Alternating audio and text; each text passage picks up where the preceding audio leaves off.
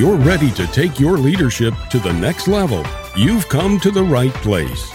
Welcome to Upsize Your Leadership, the podcast about tapping your full potential as a leader. Your host and guide is Dr. Mike Armour. Dr. Mike has personally coached over 600 executives and managers, many of them at the top of America's largest corporations. If it's time to upsize your leadership, here's the man to show you how Dr. Mike Armour. Hello, everyone. Welcome to Upsize Your Leadership, the podcast about enhancing your impact as a leader wherever you lead, whatever your role. I'm glad that you're part of today's conversation. Since 2001, my firm, Strategic Leadership Development International, has assisted companies of every size with coaching and mentoring programs, leadership and management training, business consulting, and strategic planning services. Learn more about how I can help you at www.leaderperfect.com. I opened my firm only months before the Enron corruption scandal. I therefore had an opportunity to observe firsthand how top echelons of American business responded to that momentous event. In particular, I noticed that companies put renewed emphasis on character and ethics training for their leaders and managers. And alongside this emphasis, organizations became more focused on articulating their core values and assuring customers and workers alike that they took these values seriously. As a result, clients regularly asked me to facilitate a process by which their organization could identify and codify its core values. I was always glad to comply, but to be absolutely forthright, I found many of those exercises frustrating, sometimes extremely so. These undertakings always began optimistically enough. Everyone pitched in, and in short order, we could compile a list of two or three dozen values which were important to the organization. But just because a value is important does not mean that it is core. Trimming this long list of important values down to a half dozen core values always proved time consuming and difficult. Then one day, in a flash, in the middle of Africa of all places, I realized why the task had been so challenging. This sudden realization forever changed the way that I would approach values clarification exercises, and it also gave me a completely new perspective on how values, vision, and mission interrelate. In today's podcast, I want to take you through that aha moment in Africa. I want to share with you how my perspective on values, vision statements, and mission statements changed in an instant. And I want to invite you to draw on that insight as you upsize your leadership.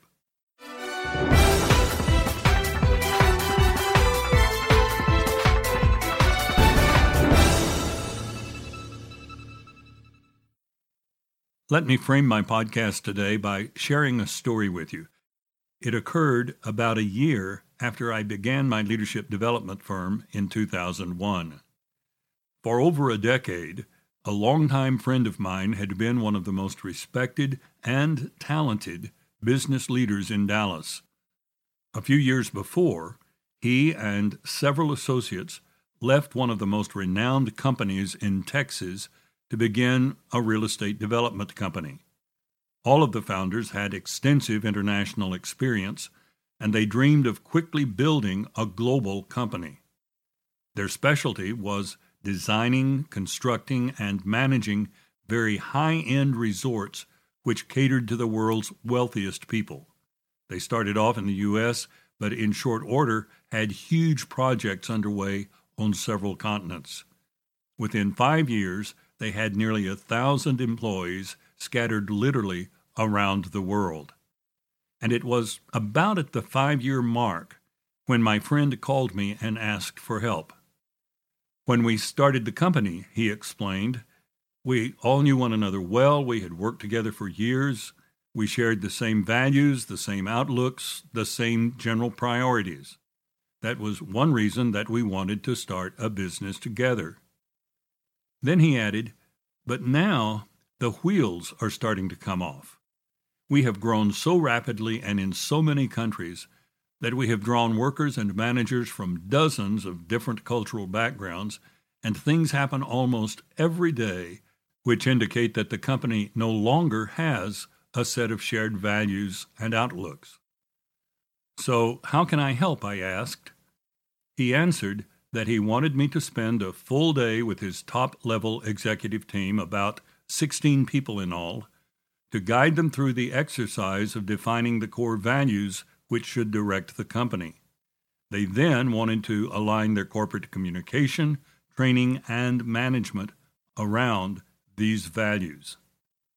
I agreed to help, and a few days later, we all met at an offsite location with several flip charts at the ready.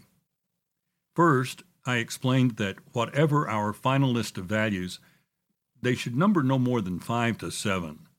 There's a simple reason for that. Once you get above five values, and certainly when you get above seven, the list is too long for people to recall readily. And if they cannot recall it easily and naturally, there's little chance that the values will ever be readily embodied in the life of the organization. Second, I asked them to huddle in groups of three or four and identify values which should possibly be considered for inclusion in our list of core values. They jumped into the task eagerly. Ideas were flying left and right. Once the groups had done their work, we combined their lists into a single master list. There were nearly three dozen values on the master list. No one took issue with the importance of every value listed, but everyone also understood that a list of 35 values was too unwieldy to serve their purpose of defining a handful of core values. We therefore set a goal of whittling the list down to seven values which were genuinely core to the business. That task took the better part of a day. We began by identifying values which were important, but in the judgment of most, were secondary to the kind of corporate culture which they wanted to fashion. That got our list down to two dozen. Then we started looking for ways to combine two or more values into one larger value, which itself captured the essence of the constituent values which we were merging. Through this process, by the time for our lunch break, we were down to 12 values remaining on our list of candidate values. And that's when the going got rough. Every value on the list had at least one advocate in the room who could argue persuasively that it ought to be considered a core value. Two hours into that discussion, it was very clear that consensus was going to elude us. With the day wearing on, the group decided to resolve their differences through a secret ballot approach. Each person would vote for the five values on the list which he or she considered most crucial. The seven values which received the most votes would make the final list. Little did I know that I would repeat similar experiences like this quite regularly over the next few years. I would be asked to facilitate a values clarification exercise. In, reason, in reasonably short order, the group would identify a dozen or so values which might be considered core. Little did I know that I would repeat similar experiences like this.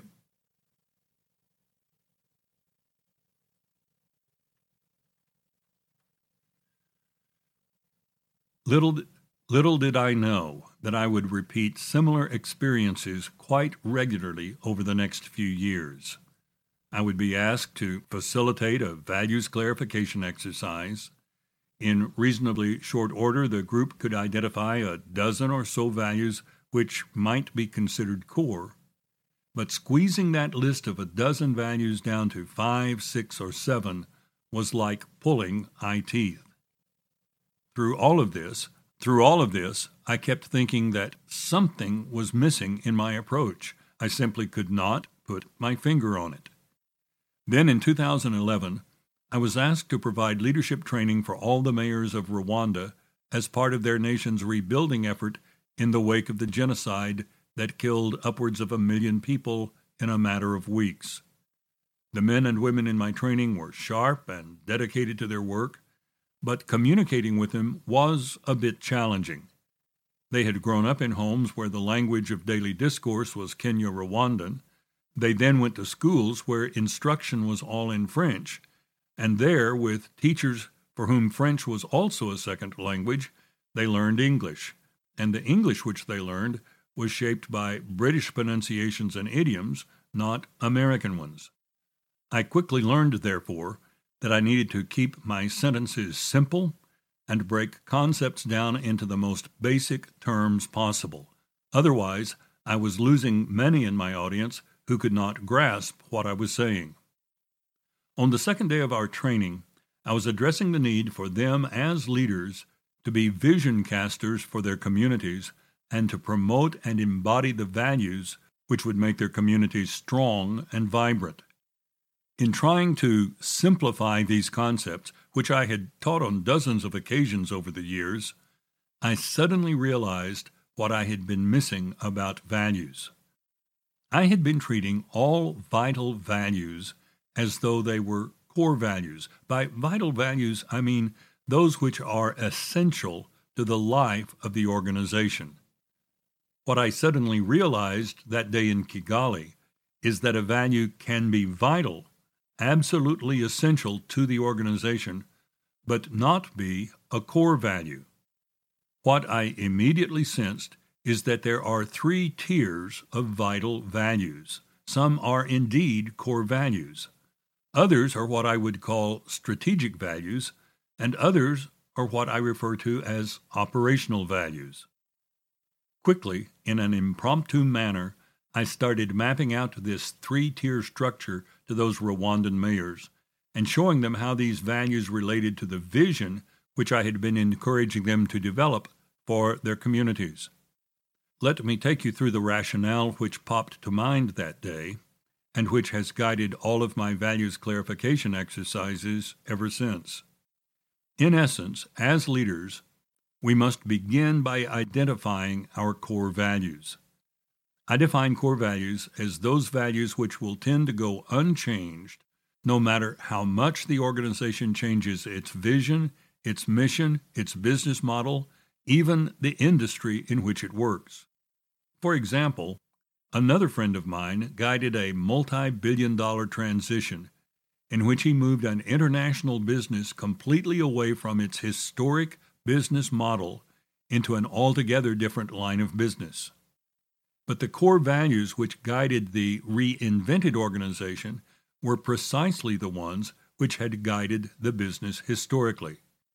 No matter what else changed, the organization's core values did not.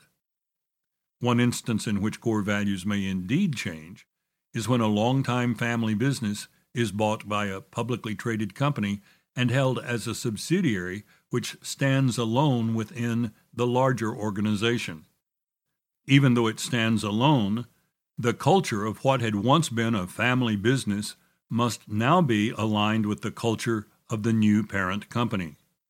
This realignment often compels a rethinking of core values. Nevertheless, as a general rule of thumb, core values remain constant. With their core values identified, leaders are then in a position to articulate their vision, or to put it another way, Corporate vision can never be something which violates the organization's core values. Implicitly, at least, a set of core values lies behind every vision statement, even if those values have never been spelled out. Before I continue, however, I need to clarify how I think of vision statements and mission statements. Corporate circles are not always precise or consistent in the way in which they use these terms. What one company calls a vision statement, another may call a mission statement. From my perspective, a vision statement is a broad, envisionable picture of what the organization wants to achieve or to be known for well into a distant future. One of my favorite vision statements is from an organization whose purpose is to combat Alzheimer's disease. They sum up their vision in five words a world free of Alzheimer's. A mission statement then chunks the vision statement down into a sketch of what the organization will do in the immediately foreseeable future to advance that vision. A mission statement answers the questions at the current stage of realizing our vision, where are we focusing our energies, our priorities, and who are the people whom we target? It's not my purpose in this podcast to elaborate on this distinction between vision and mission statements. Perhaps that's a good topic for a future episode. But as we talk about corporate values, it's important for you to know the distinction which I make between vision statements and mission statements. As we have said, vision statements are subordinate to core values. But a vision statement may, by its very nature, elevate the importance of certain values which are not included in the organization's core values. That is, even if these values are not core values, they must be honored and embraced if the vision is to succeed. They are vital values. When I talk about vital values which fall into this category, I use the term strategic values to describe them. As with core values, strategic values are likely to remain constant over an extended period of time. That's because strategic values serve a vision statement which is ideally long range in nature. But whereas core values almost never change, even when an organization completely reinvents itself, strategic values do change on occasion.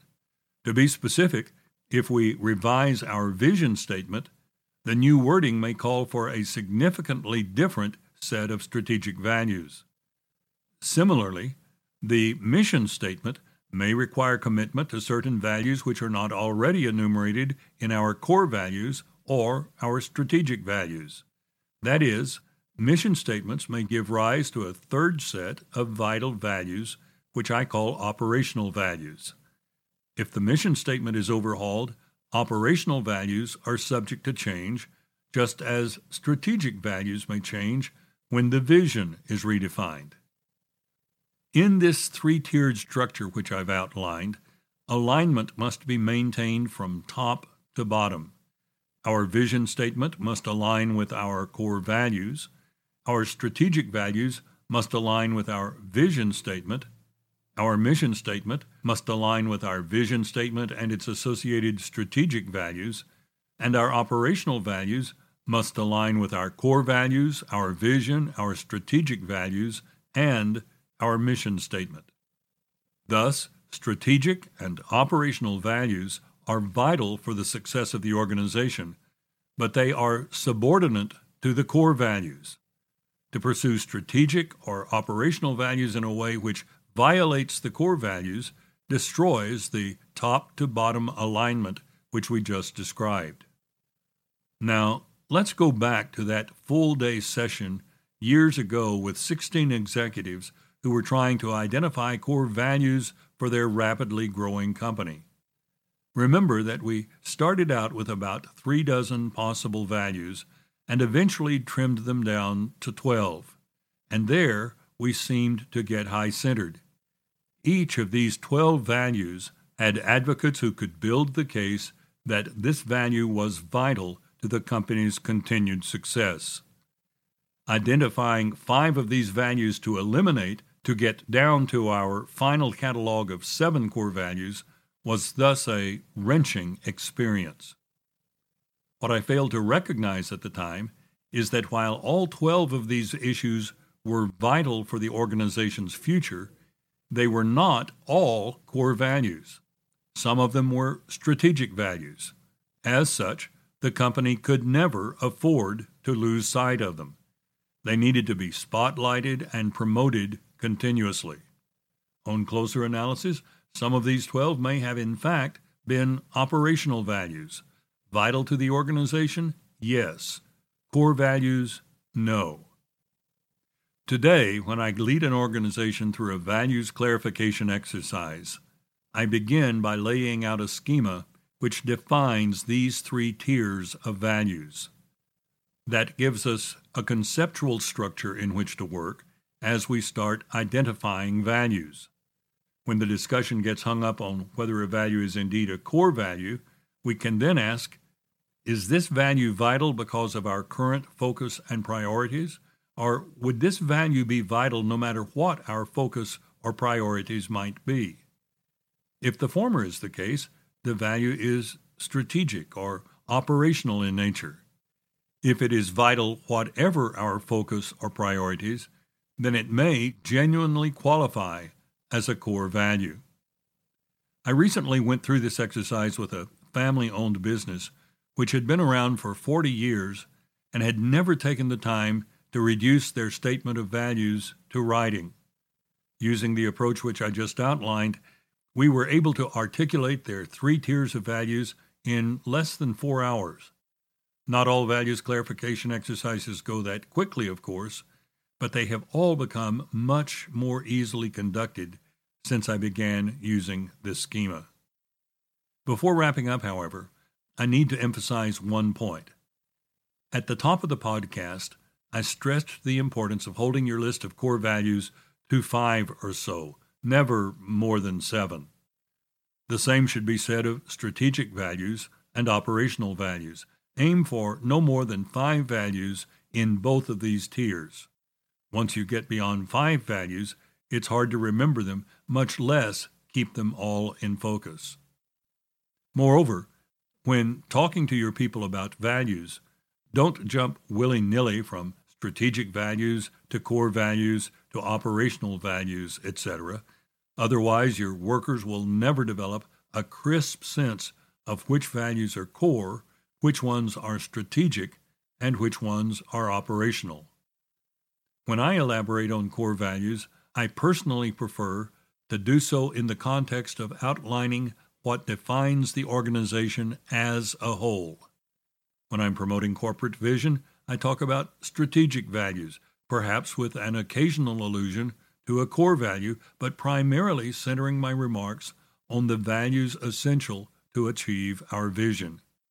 In a similar vein, if I'm emphasizing the mission statement, I will keep operational values at the forefront somewhat exclusively. By maintaining this disciplined approach to communication over the long run, you will gradually embed these values in the DNA and thought process of your organization. But people need to hear values messages time and time again before they fully internalize them. And because the core values are core, people need to hear them emphasized routinely. I coached for several years in a Fortune 100 company whose CEO was genuinely value centric in his approach to management. After a while, I noticed a pattern of communication which he persistently utilized. Whenever he spoke to a group of employees, whether it was a small gathering or a room brimming with hundreds of workers, he always tied at least one component of his remarks to one of the company's core values, and he went beyond merely mentioning the value, he would take a moment to explain why that value was so important. As a result, Wherever I went in his company, people in the ranks could immediately recite the company's core values. By underscoring them time and time again, the CEO drove these values into the very soul of the organization. If you would like a copy of today's podcast, it's available in a PDF format. There is a link to download it in the show notes, or you can go to www.leaderperfect.com slash podcast, click on the Find Episodes link, and look up the transcript for today's program. And if you've not done so already, take a moment right now to subscribe to the podcast so I can notify you whenever new episodes are ready. I look forward to seeing you soon for our next visit. Until then, find some way every day to upsize your leadership.